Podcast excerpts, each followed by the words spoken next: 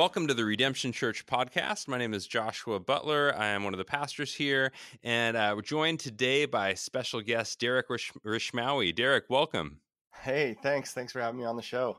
Definitely so glad to have you here. Uh, I'll introduce a little more about Derek in a minute, uh, but we are in a series on the Exodus where every week on Sundays we've been walking through uh, God's deliverance of his people uh, in the Exodus and exploring, man, just what this means uh, for us as followers of Jesus today. And the week, uh, this week, we have been looking in Exodus 7 through 10 at the plagues on Egypt. And so we're going to be looking at um, kind of using that as a launch pad to talk about what can be kind of a thorny topic maybe for many today, uh, but that of God's wrath. Uh, some people struggle with the idea of wrath. Does this mean that God is vindictive or vengeful or kind of has a dark side? Um, and a core conviction gospel is that uh, God is love through and through, and uh, yet God's wrath, anger arises because of his love for the world, not in spite of it. Um, but I couldn't think of anybody better to help us kind of wrestle through uh, this topic today than Derek. Uh, Derek, I think you and I first met online. Uh, you uh, are uh, your blog. It's uh, Reformedish is kind of the title, but it's derekzrishmawy.com. Is that yeah, correct? Yeah, that's it. Yeah dude derek has an amazing blog i highly encourage you uh, if you're looking for just some great food for thought great content theological content um, it's just it's one of my, my, my favorites out there uh, and we kind of got to know each other through that and then have connected more over the years had the chance to hang out even in person once and just uh, but really grateful derek for your voice in the life of the church today uh, Derek, now you have been uh, working on your PhD at Trinity uh, out in mm-hmm. Chicago, and now you are uh, in Southern California with RUF, uh, Reformed United Fellowship. I'm going to be focusing on working with college students and still um, speaking uh, theologically into the life of the church today. is that correct? Is there anything you, you, would want to tell us about yourself, Derek? Yeah, no, I, I mean, yeah, RUF at UC Irvine. I'm there, and uh, I th- part of it I think we met though was because uh, I wrote about your excellent book, Skeletons in God's Closet, which I still recommend all the time, uh, as, well as, well as your, your, your your second one. And so um, we started when I read you and thought this guy's this guy's awesome. I, I, I highly recommend his work. If you're listening to this and you haven't read Josh's book yet, uh, Thanks, man. No, we we force so, everyone um, in our church for redemption listeners. Yeah, it's part of the. oh, that's good. That's good. That's good.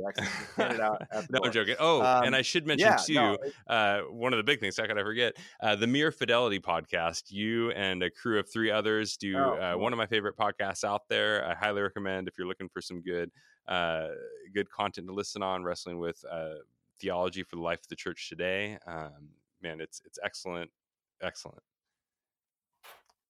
Definitely.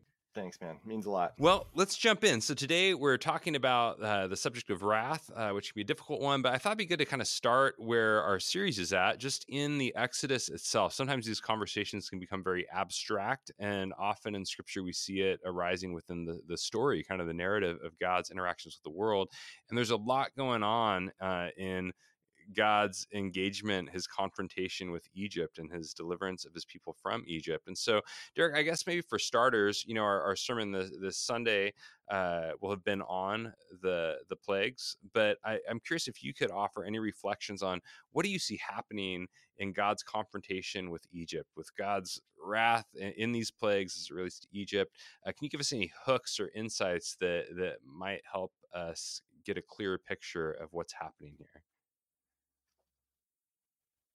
Well, there is uh, there is so much going on with uh, this narrative, the Exodus. I mean, it's a foundational narrative in in all of the scriptures. There's a couple of great books, both by the title "Echoes of Exodus," uh, that kind of point out how foundational uh, the Exodus event itself is for thinking about um, who God is.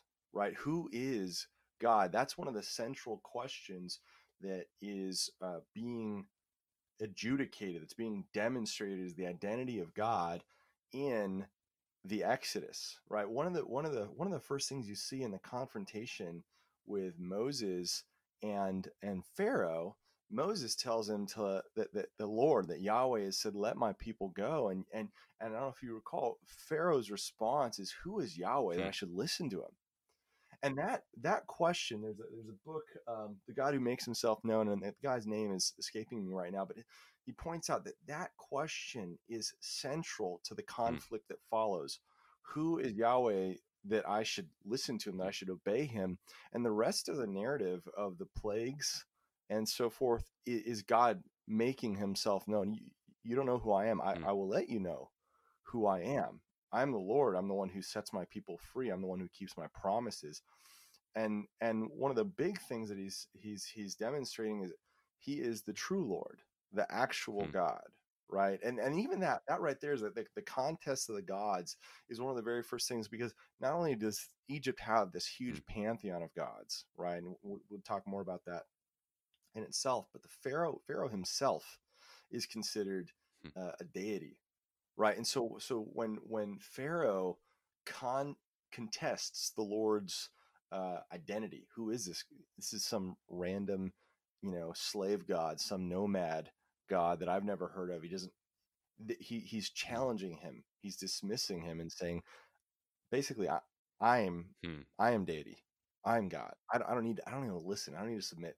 Um, and so so that's one of the big things that kind of sets the context for the conflict that follows uh, so that i think is, is one of the big things that comes off in this and especially that's reinforced when you start to see like exodus 3 the giving of the divine name that's mm-hmm. that's that's the big the big question with moses who who shall i say sent me right and and and, and it goes on throughout the throughout the whole narrative of exodus that so that's that's an important part of the context of thinking through what's going on with the plagues at least some of what's going on with the plagues is a contest with the gods of egypt and especially as they're represented in the arrogance of pharaoh who will not acknowledge the lord as the true god of the universe as the high god mm. of heaven and so that's part of the important context that I would say frames a lot of what follows. Wow. Oh, that's good. Yeah. So there is this confrontation with idolatry, uh, not just in the sense of like little stone statues or anything, but actually like a, a, a Pharaoh and the Egyptian empire that he leads that has built itself um, uh, on these idols, kind of legitimated, justified under them, and stands in uh, opposition mm-hmm. to the one true God of all creation, who is uh, so it's more than so, so, if I hear you right, part of this is going. It's, it's more than just like God woke up on the wrong side of the bed one day. Yeah. like like this is a conflict or confrontation between um, the the question of who is really God. You know, who mm-hmm. and and involves a revelation of who God is. Uh, yeah, go ahead. And it's not a petty. It's not just a petty thing, right? Because the the Pharaoh Pharaoh's identity and the gods of Egypt, um, like like you said, they they they justify the whole system, right? And the whole system of Egypt is a system of oppression. It's built on slave labor, on the backs of of oppressed uh, of, a, of an oppressed um, population and this is this is all this is all justified like the whippings the beatings the, the murder the, the the subjugation of these people is justified with an appeal to their divine status their divine authority. They are the lords of egypt. They're the lords of the nile like the lords of the sky the lords of the uh, uh of of of of the the frogs and all these kinds of things. And and, and pharaoh and the gods of egypt stand behind and justify the entire system of oppression that is grinding Israel into mm, the dust. Yeah. Hmm. And so that conflict is also okay, which, you know, who is the real God? And and you know, is power is the ultimate power in the universe uh, a god of of mm. liberation, a god of compassion, a god who hears the cry of the slave or or is he the god who uh, maintains the power of of the imperial hmm. oppressor. Yeah, that, that's the other that's the other hmm. question there, right? Because one of the first things that we hear early is it is that God hears the cry I think it's Exodus 2. He hears the cries, the cries of people goes up and he hears them. And that's when he calls Moses. And, and so, so that's Hmm. the other thing is demonstrating who he is to the people, to the world, to, to the Egyptians, to Israel. He is a covenant keeping God. He's a promise keeping God. Uh, reality isn't fundamentally about the strong, uh, the powerful dominating the weak. Uh, in that sense, it, it, it, it, it's deeper. It's much more beautiful, and so so that's the other element. It's not just it's not just God purely flexing, uh, just just to just to assert His own privilege. Although that would be fine. There's a certain sense of like I'm God. You need to recognize that you you're you're self-aggrandizing in in a, in a, in a way that's utterly detached from reality. Um, but it's also a liberative uh, flex in that sense. Yeah. So Hmm. So God's confronting uh, not only idolatry here, but Mhm. injustice, and there, and we can, te- and those things are interlinked. Like we can tend to think of injustice as you know practical matter, and idolatry is sort of a Mhm. religious thing. But uh, we see throughout the biblical narrative these these two things are intertwined. The, the, the gods are being used, idolatry is being used.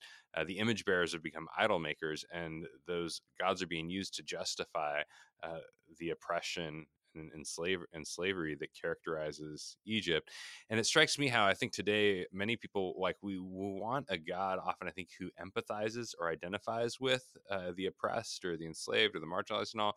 Uh, but I feel like we see something more here. I mean, it's more than just empathy for or identification with; it's intervention on Mhm. behalf of that. There is uh, God's patience, and essentially in Genesis 15, we're given this foreshadowing. God's going to be patient with Egypt for a long Mhm. time, uh, eh, but there there comes a point where God arises to intervene, and it seems like one aspect of His wrath that is it's it's on behalf of justice and delivering the enslaved and oppressed and exploited, um, and to actually confront the ideologies and idolatries that justify those things and, and to establish a, a people for His kingdom in the world. hmm hmm Yeah, that that and that that's a theme throughout Scripture. You'll see over and over again, uh, idolatry and injustice interwoven. Uh, they go hand in Yeah. hand. In Babylon, in in later Israel itself, when it get when it falls into idolatry, it falls into injustice, and you know the one stems from the other, and vice versa. Injustice will lead you to worship those things that will justify your injustice, and then also worshiping false Mm. gods will lead you into unjust practices uh, and so Mm. those things are caught up with each other and and that's that's one of the main thing themes that's kind of caught up with with uh, these narratives in in in exodus and then on throughout the whole scripture one other thought on Exodus, you know, it, it strikes me the, you know, Egypt didn't just have one god, but many gods, and these gods were seen to be identified with the Nile River or different aspects of nature, creation, and as many scholars have observed, it, it- the plagues in the Exodus uh, are targeting the the gods, like the the the uh, the the the, the, Nile River, the the different aspects of um, creation that Egypt had worshipped and made idols for. So it, it it seems like there's a confrontation, not only God with Pharaoh as sort of the representative for Egypt as a whole, but uh, God in, through the plagues specifically confronting the gods of Egypt. Uh, and you've mentioned before kind of a, a, a decreation element as well. And I'm curious if you could talk about that. Like it strikes me that the first few plagues, uh, you know, Moses and Aaron are called to kind of, you know, Moses to lift his staff, and um, and the first few plagues are directed towards. Uh, you know, point your staff towards the waters. Uh, the next few plagues towards the earth, and the final few plagues towards the heavens. And it Mhm. seems that there's almost this unraveling of creation around the Egyptian empire. And uh, could you kind of speak to that theme of decreation, God, God's wrath as as decreation and unraveling? yeah well i think there's a couple things going on I, i'd be curious to see more what you think in, in, in other ways but one of them is just an unmasking of the things that uh, we just tend to idolize right it's it's a it's an unmasking and an assertion of sovereignty insofar as um, god makes the world we see the creation narrative in, in genesis 1 and it's this powerful polemic that, that the reality of the world is that it's made by God, right? God places the stars up in the sky. Uh, they're, they're lights that He put there, and, and He separated the waters and the earth, and He made the creeping creatures, and and He's just this this King who asserts and He speaks, and then things happen, right? But the process of idolatry is to take the things that God has made and then make them into gods, uh, and and to attribute to them power and authority and sovereignty. Um, all the while kind of telling ourselves, okay, we're, we're, we're, worshiping these things. These things are powerful over us, while at the same time realizing that they're much more manageable gods uh, than the true God. But in any case, what he's doing in all of these in all of these uh, decreation kind of plagues is unmasking. He's unmasking these things are okay. You think you think the Nile's a god? Okay, well, let me just assert authority over it. You think hmm. you know that the, there's there's a god who's in charge of the frogs or the or the flies or uh, or you know the the the stars. Well, let me just black out the let me just turn out the lights for a little bit because I'm mm-hmm. actually the creator of the lights. I'm sovereign over all of these things, and so the unmasking is is is a, is a particularly important part uh, theme with the the knowing who God is, just knowing Him as the Creator, as the Lord, which is caught up with showing that these things are not actually gods. These things are creatures uh, so you shouldn't worship them as such, and you cannot use them to justify your practices. You cannot appeal to them uh, over and against the, the, the true God, the just God, and so that's a big part of it. And it also starts to just show what um, I think there's a there's a thematic element there where decreation and unraveling it, it also starts to speak to the justice of God in the way he judges. Hmm. Um, creation is a gift of God. All these things they have because God has made them and he's given them to us graciously, kindly, uh, without any deserving on our part. we don't deserve the world to work in that sense. But um, so judgment, judgment can look like God uh, taking away, removing those good gifts that he's given, right? When when somebody cuts off relationship, when somebody rejects God, well then you should it stands to reason you you you don't necessarily hang on to the things you received from God, right? Mm-hmm. If there's a there's a there's a divorce, um, and you you know somebody walks away from marriage, they don't necessarily uh, keep the ring that they were given, right? Because mm-hmm. that that that came as a gift that went along with a promise that went along with the person. You reject the person. Well, it's not. Well, I'm going to keep the ring anyways and sell it. No, you, you know, what, mm-hmm. God's going to take it mm. back, and so yeah. His judgment there is is a taking back what He gave uh, in light of what we've rejected. And so, mm-hmm. so that starts to speak to some some issues that we can get into regarding judgment yeah. and symmetry and things like that. But th- those are a couple things I've seen. I don't, I don't know what you what you've seen in that theme.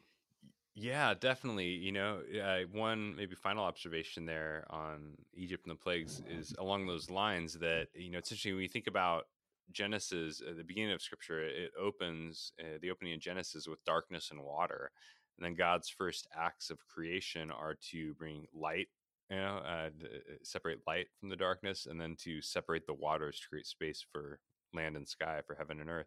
And so it seems like it's interesting. The the plagues on Egypt climax in darkness and water. You know, it's almost mm-hmm. like the judgment. Yeah.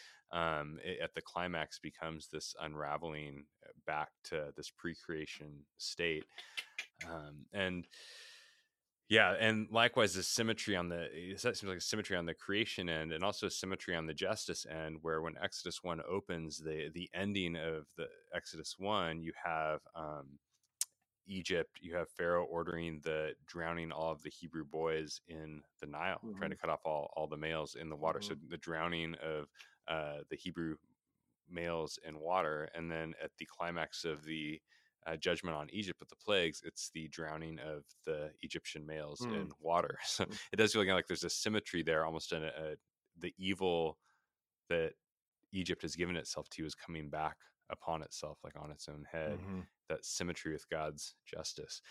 And that could be a good launch pad into maybe a second area for discussion here, which is is just uh, zooming out from the Exodus story. Some of the things that um, maybe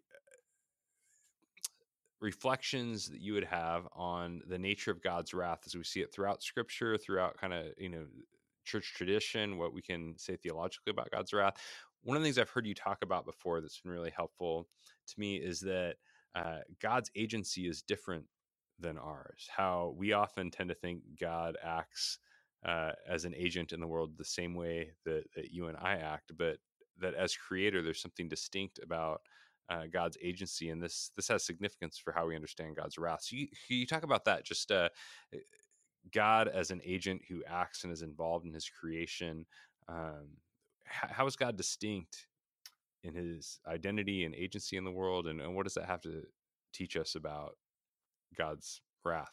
Yeah, uh, there there are so many things uh, with that. I mean, the, the the first thing is obviously just that God is a creator and not a creature.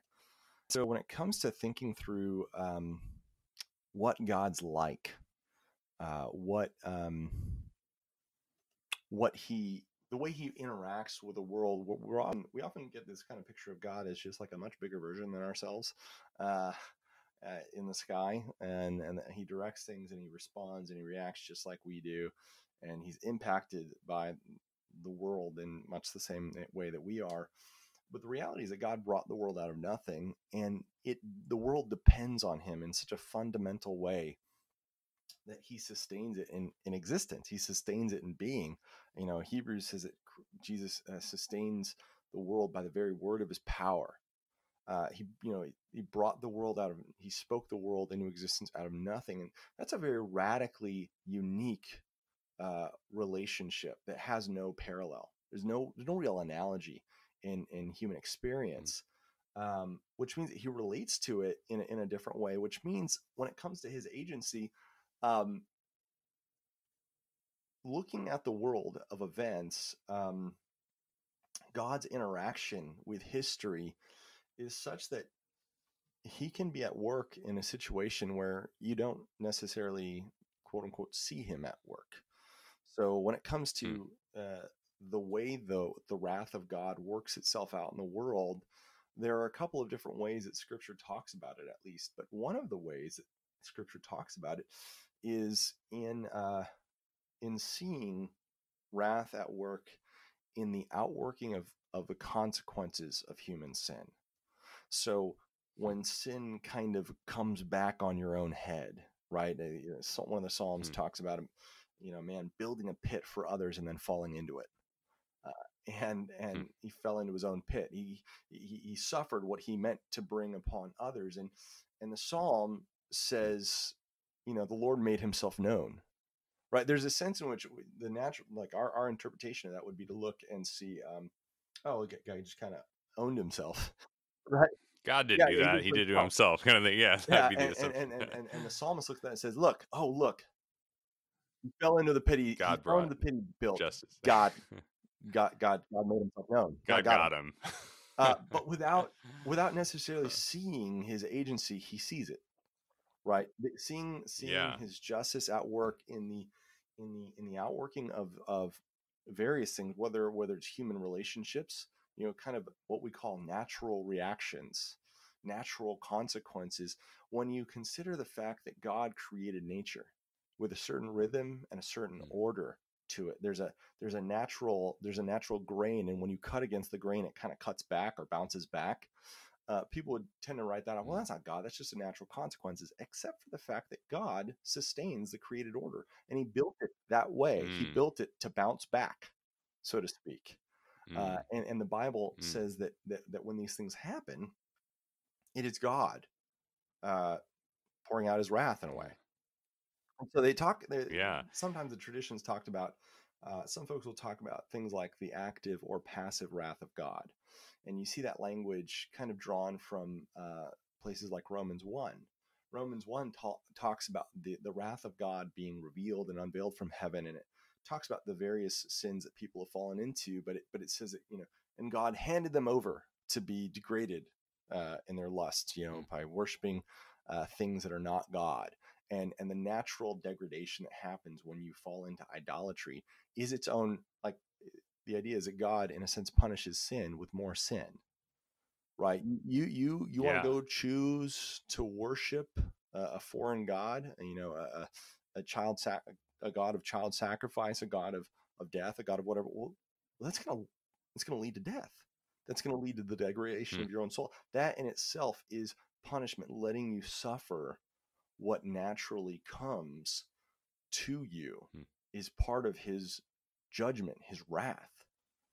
And and you start to see Yeah. there there's a symmetry between what happens to you and what you've done. And and and and and, and so scripture scripture doesn't like separate God from that. It says he he's acting, but he's acting in such a way that he's sustaining the order. He's permitting folks to go keep going down that road and suffering the consequences of of uh, of what their what their folly is. So again, like uh, I think I can't remember if it's I think it's Second Kings seventeen talks about the uh, the rebellion of one of the kings of Israel, and it's a political rebel- rebellion uh, against I can't remember which of the overlords was it Persia or no Persia's later. Is it Babylon? Josh, help me out. You, I'm you looking it up well. here. Let's see. Uh, Uh, I, I, I- read about this once, but the idea is this: like uh, uh, at the human level, the rebellion goes bad, yeah. and uh, and it was done out of it it was done out of a, a foolish, sinful heart, and and politically on the human level, you see uh, that provokes the that provokes the overlord to come in and invade and destroy and punish, and there's a very there's a very coherent Side note: It was Assyria, Second Kings 17. There we go. Second Kings, yeah. Right. right right there's a very coherent political story that you could look at and say okay this guy rebelled and his vassal over his feudal overlord and the overlord came back and and uh, and destroyed him this it's all a very human story but if you scan down the verses the author clearly says and this is how god punished him for all of his sins Hmm. right Yeah. he, he very clearly says this is god's judgment at work It actually says he was very angry and removed them from his presence, like through through this event. God did through this event. Yeah. Exactly. God is at work in the works of these foreign kings Hmm. in the life of Israel. And so uh, that is that's an important part. Uh, that's an important dimension to think about when it comes to uh, God's wrath in Scripture. Is that it's not always extrinsically applied uh, from without, but often it's just God handing people over to their own foolishness Yeah. and letting letting it pay out what what it pays out. Yeah, someone yeah, someone used the example with me once of like they were asking me they they used the example like okay, a fish jumping out of the water like onto a dock and then it's kind of flopping around, you know, cuz it wasn't made to live uh, on the dock with the air and and they were pushing back on the idea of wrath just going, well, see that's just a, a natural consequence of the fish's action. Uh, similarly, God just kind of gives us over to the the natural consequence of our act. he doesn't actually have wrath or punishment and judgment or any of that. And my pushback was like, well, um, I, I see what you're saying. You know, he was like, judgment would be like if someone walked down the pier with a stick and started beating on the fish, right? You know, and, and I was like, well, I see what you're saying, um, but the reality is in in Scripture that, that that piece again, that God's agency is different from ours. Um, God's not like a dude walking along necessarily with, with the stick. God is the creator of the fish and of the water and the sustainer, the one who's holding the fish Mhm. together in its state, who's holding the water together in its state. And so when the creator and sustainer of all things lets the fish, aka you and I, jump out of the environment it was intended for, that we were intended for, and give ourselves to sin and that disordering and unraveling of you know the, the way that we were intended to live and the one for whom we were made um, that it's from one angle you could say okay yeah it's a, it's a natural consequence you're getting what you deserve or whatever but from another angle uh, you could say dude god the creator and sustainer of all things is executing his just punishment and judgment on that fish so to speak you know like it's receiving yeah. the due punishment that he's ordered within creation and he's being faithful to his justice to distribute that which he has ordered Yeah. creation in his justice to re- reflect if that makes sense No, yeah. The, the other is a very dumb example I, I used to use with my high school students, but I'll use it here, recycle it. Um, there's a, you can imagine the situation with like uh, a child who's been warned multiple times hey, dinner's coming. Uh, you can't have more than like one Oreo. Just don't. You're going to spoil your dinner. Uh, forget the child this is me It's you. and and then but the child won't listen and finally you know the, the mom mom's been dealing with him all afternoon trying to fight it off she sees him sneak into the room thinking he's stealth, and then sneak up and grabs a sleeve of Oreos. And she says, finally, okay, whatever. Let's let it happen. Let's let it play out and see how he likes it. And so the kid runs off, thinking he's very smart, eats the entire sleeve of Oreos, thinking that he's pulled one over on his mom. And then when he sits up a half hour later with a full gut, uh, an aching stomach, feeling disgusting, terrible, uh, and and just not unable to move. And mom comes in and says, "There you go. Isn't that what you wanted?" Mm, yeah. That, that, that I mean, that's in a sense mom's wrath, saying, "Fine, if you're gonna be a fool and you're not gonna listen and you're gonna disobey, I'm gonna let you suffer. I'm going to willingly let you suffer these consequences." Uh, and they're bad, and you won't enjoy them. And this is this is punishment. You deserve it. Um, and so there's a sense in which, by her will, he suffers what he's suffering, even though it is the natural outworking of his foolish choice and the and the deserved consequence of sin at that point. Mm. That's a that's a mild analogy. Yeah. Right. No, it's good. But yeah. but you start to see how the agency of I could have stopped it. I I I and even more so in God's case, He wills that they suffer what they're suffering. Um, yeah. And so, so that's an important. Uh, that's a that's a that's a very important strong thread within Scripture. Thinking about how what God's wrath looks like in the present age. Hmm. So I mean, that's that's that's one thing to look at. Yeah. Um, You know, I, I think I remember you writing a post years ago or so, but uh, the idea just of God's agency, how God acts and moves being different in the world than ours. Uh, use the image, uh, correct me if I totally botched this, but it's the image of like a soccer game, right? And so you got the field and Yeah. the players on the field. And uh, we tend to think of God as just another player on the field where uh, one player kicks the ball to me and then I kick the ball over there. And then God jumps in and he kicks the ball somewhere, you know, and God's just like another one of us out on the field playing the ball uh, with the ball that we tend to think uh, maybe God's a bigger player. Like you said, we tend to think God is just kind of a souped up, bigger version of ourselves. But in the reality in that analogy is that God is less like a player on the field and God is more like the field itself. Not to say that God, a pantheist, like God's identified, you know, with his creation, God's distinct from creation as creator, but in the sense that God, as creator and sustainer, that he's holding the field in place that we play on, the the field of creation. He is giving the breath and the lungs to each player, knowing full well what they're going to do with it, uh, allowing them to kick the ball, use their breath to kick the ball in the direction they're going to.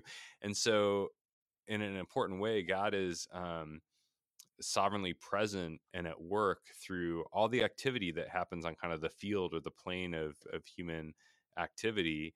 Um, and that doesn't diminish the sense that we also have agency and ownership and responsibility Yeah. when we kick the ball in bad directions or you know aka do do do evil and unjust things Eh, did i did i get that right or did i butcher the yeah, analogy no, I mean, God, God's not a player on the field. He, he sustains the field, right? And and and he's at work in the players themselves uh, in a way that doesn't violate their wills.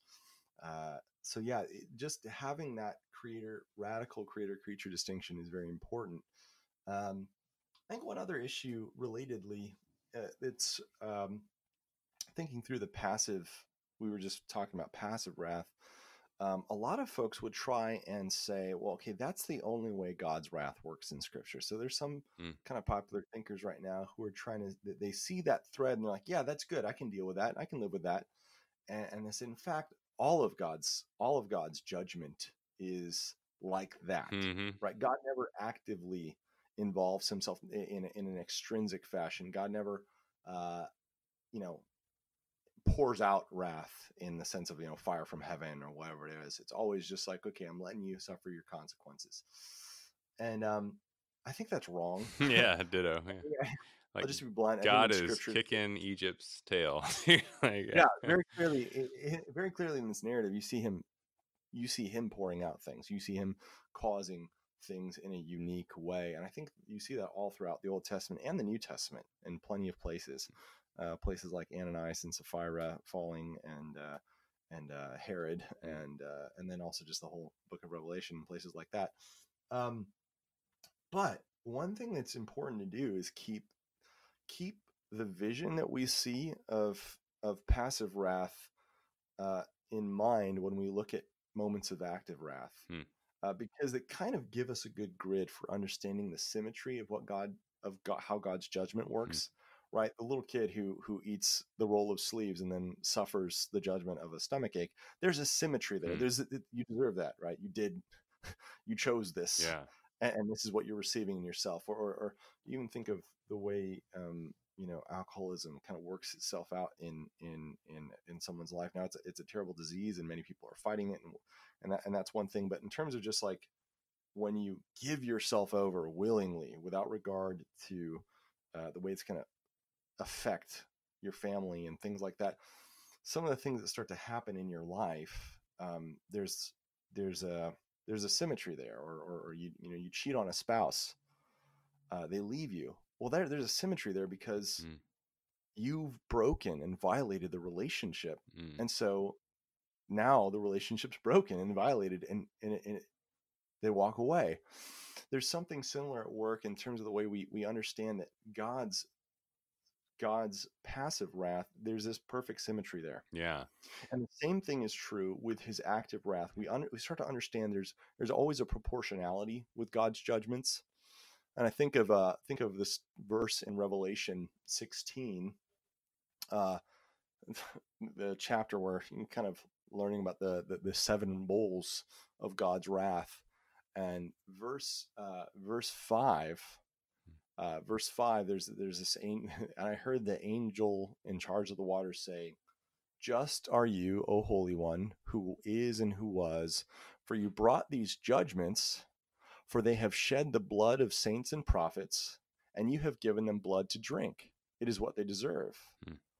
And, and you see there, there's this immediate symmetry and parallel. You drank the, you know, those that are, be, are being judged in this chapter drank, shed the blood of saints and prophets, Hmm. right? And so they get blood back Mm. there is that there is that symmetry of judgment such that he's not giving them anything that they haven't Hmm.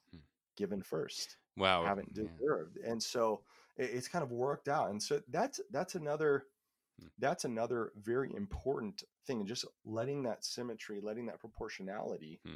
uh, shape our understanding of what this is it's not irrational it's not over the top it's not disproportionate it's not petty and vindictive that's the thing about pettiness right you, you think about you think about vindictive uh, retaliation uh, you go back to genesis 4 right and after after cain and abel uh, there's the story of lamech one of the descendants and uh, i'm trying to think of his exact phrasing um, I gotta pull up the verse here uh, but you'll you'll see i'm sorry this is Yeah, uh, great.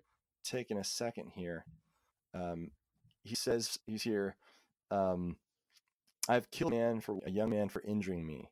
If Cain is avenged seven times, then Lamech will Lamech seventy-seven times.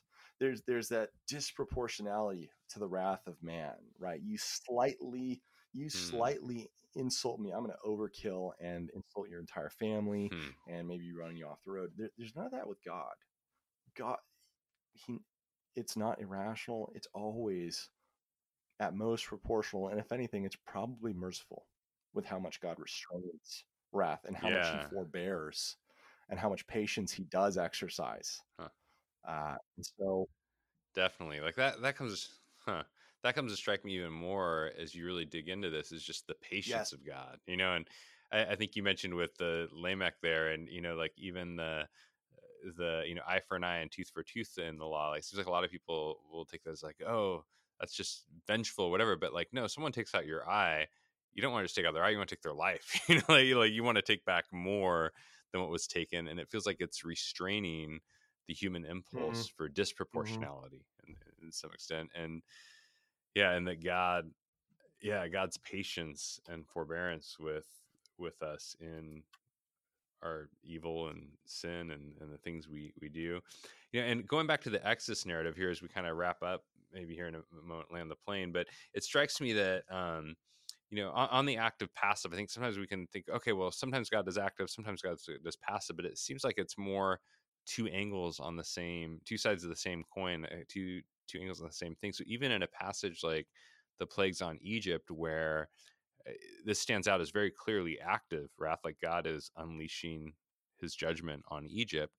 And yet when you zoom out to some of those things we talked about earlier the symmetry there's also a symmetry where all right you've you've uh you've worshipped the gods of the nile and these various creatures and whatever and you're sort of getting that come back on you you know you've uh you want to rule the earth without god uh, then cre- you know creation is Watch it fall apart. unraveling there's a sense of almost like a, a with yeah like almost a withdrawing of god's presence in one sense you Mhm. know and creation unraveling without it and then on the other hand god's active Mhm. unleashing of decreation um, because of Egypt's sin and rebellion. So, so even in the Exodus, it seems like there's that symmetry of God, in a sense, Mhm. giving Egypt what it deserves, and then another sense, God, um, uh, God actively unleashing judgment on the empire, handing over and uh, and an unleashing of His justice. Yeah, and that's that's uh that's very very big, and, and that that kind of brings it into kind of a. There's an interesting uh, passage in in Acts 17. There's a line uh, where Paul is preaching to the Areopagus, and uh, he's saying, you know, in the past, God overlooked uh, idolatry and foolishness. He didn't treat it as, as it deserved, but now, um, now he's calling everyone everyone everywhere to repent. Uh, and, Hmm. and and the same thought kind of occurs again in Romans three, where uh, when it talks about God's uh, you know atonement through Christ and the justification that is coming, uh, it talks about you know the the forbearance that God showed in the past. Uh, and Peter Leithart has this line where he says, in, in, in Paul's understanding, um, God was being nice in the Old Testament. He was winking at sin in the Old Testament. He was he was letting stuff go left and right, right? And and and people tend to think the Old Testament God's angry. He's like, no, no, no, no. That that that God, you should see what he was dealing with, right? When you really start to look at what he was dealing with, all the things he was letting go, you start to make sense out of the Psalms. Where the problem in the Old Testament, the Old Testament psalmists, their problem with God's justice and wrath was was not that it was harsh, but that it wasn't there enough. Where are you? When are you coming? I think I put it, yeah. I think about one time the question's not like, God, if you're good, why would you, you know, uh, why would you ever intervene? The question is like, God, because you're good, like, why do you wait so long? Yeah, I mean, that's Habakkuk, right? Mhm. Habakkuk, or I never know how to say it. Um, Hmm. he's saying, "Where are you? How do you let this go?" Um, and then God says, "Watch what's about to happen." Um, when I bring the Babylonians in, but but that question, if we were really looking at, you know, the radical injustice of the world, if we were really looking at uh, at the sex slave trade, if we're really looking at the mass poverty that could be avoided, if we're really looking at at at uh, at rape, at torture, at, at, at racism, at um, you start looking at the the atrocities of, of history uh, and present history. The question is is not why is God so angry. The question is why hasn't He been angrier? Uh, Yeah. like why hasn't He judged more? Hmm. uh, it seems and so so that's that Yeah. that perspective i think again it kind of goes into the fact that like people people in oppressed climates uh, and nations um, you know christians uh, who are under persecution uh, in the majority world uh, places like that often are less likely to who are not in comfortable positions they're less likely to um, make accusations about uh, the problem of evil, why is there suffering, and they're also less likely to have trouble with verses about God's judgment and wrath. I think there's something Yeah. to really deal with of kind of when it comes to the text and when it comes to these issues. Uh, it's not to be flip, but check your privilege uh, when it Yeah. comes to what you take offense at. right? Yeah. Um, That- Yeah, and that brings us to kind of a good place I was hoping to kind of land on is just sort of what, you know, what does this mean for us today? Like how how can this actually not just be something, you know, how can God's wrath not just be something we learn to sort of put up with, but actually um, be hope for the world and something that actually we see uh, arising because of the goodness of God and give us greater confidence in his goodness. And um, uh, something you just said there really struck me was just like, this is actually hope for the oppressed of the world. That God hmm doesn't only empathize with or identify with, but ultimately God is going to intervene. That God is patient with the injustice of our world. And yet, for those who have got the boot of oppressive or unjust power on their neck, like God's patience does not last forever. Like God is coming to set his world right. And that hmm means judgment on quote unquote Babylon, you know, kind of the, the, um, idolatry and injustice of our world and the both personal and systemic like just realities of things that we have built and constructed that stand opposed to the person and justice of God.